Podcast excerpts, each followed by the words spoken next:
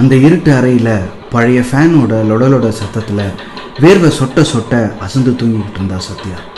திடீர்னு என்னமோ பேயை பார்த்த மாதிரி நாய்ங்கள்லாம் ஒன்றா ஊழையிட ஆரம்பிச்சுது.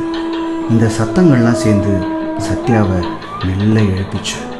கண் விழிச்ச சத்யா தூக்க கலக்கத்தில் கண்ணை கசக்கிக்கிட்டே மா மா அப்படின்னு கூப்பிட்டுக்கிட்டே ஹாலுக்கு வந்தா. ஃப்ரிட்ஜில் இருந்து ஐஸ் வாட்டர் எடுக்க ஹாலில் நடந்தபடியே ஈத்து சேரில் படுத்துக்கிட்டு இருந்த அப்பா கிட்ட பா அம்மா எங்கப்பா போயிட்டாங்க?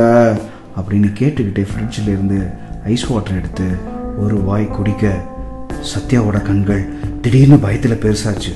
சட்டுன்னு திரும்பி பார்த்தா சத்யா காலியா இருந்த ஈசி சேர் பின்னாடி பொட்டு வைக்கப்பட்ட சத்யாவோட அப்பா படம் காத்துல ஆடிக்கிட்டு இருந்துச்சு. அப்போ சத்யா! அப்படின்னு ஒரு குரல். சத்யா உடனே ஒரு கதையை நியூஸை எழுத விடுறீங்களாம்மா?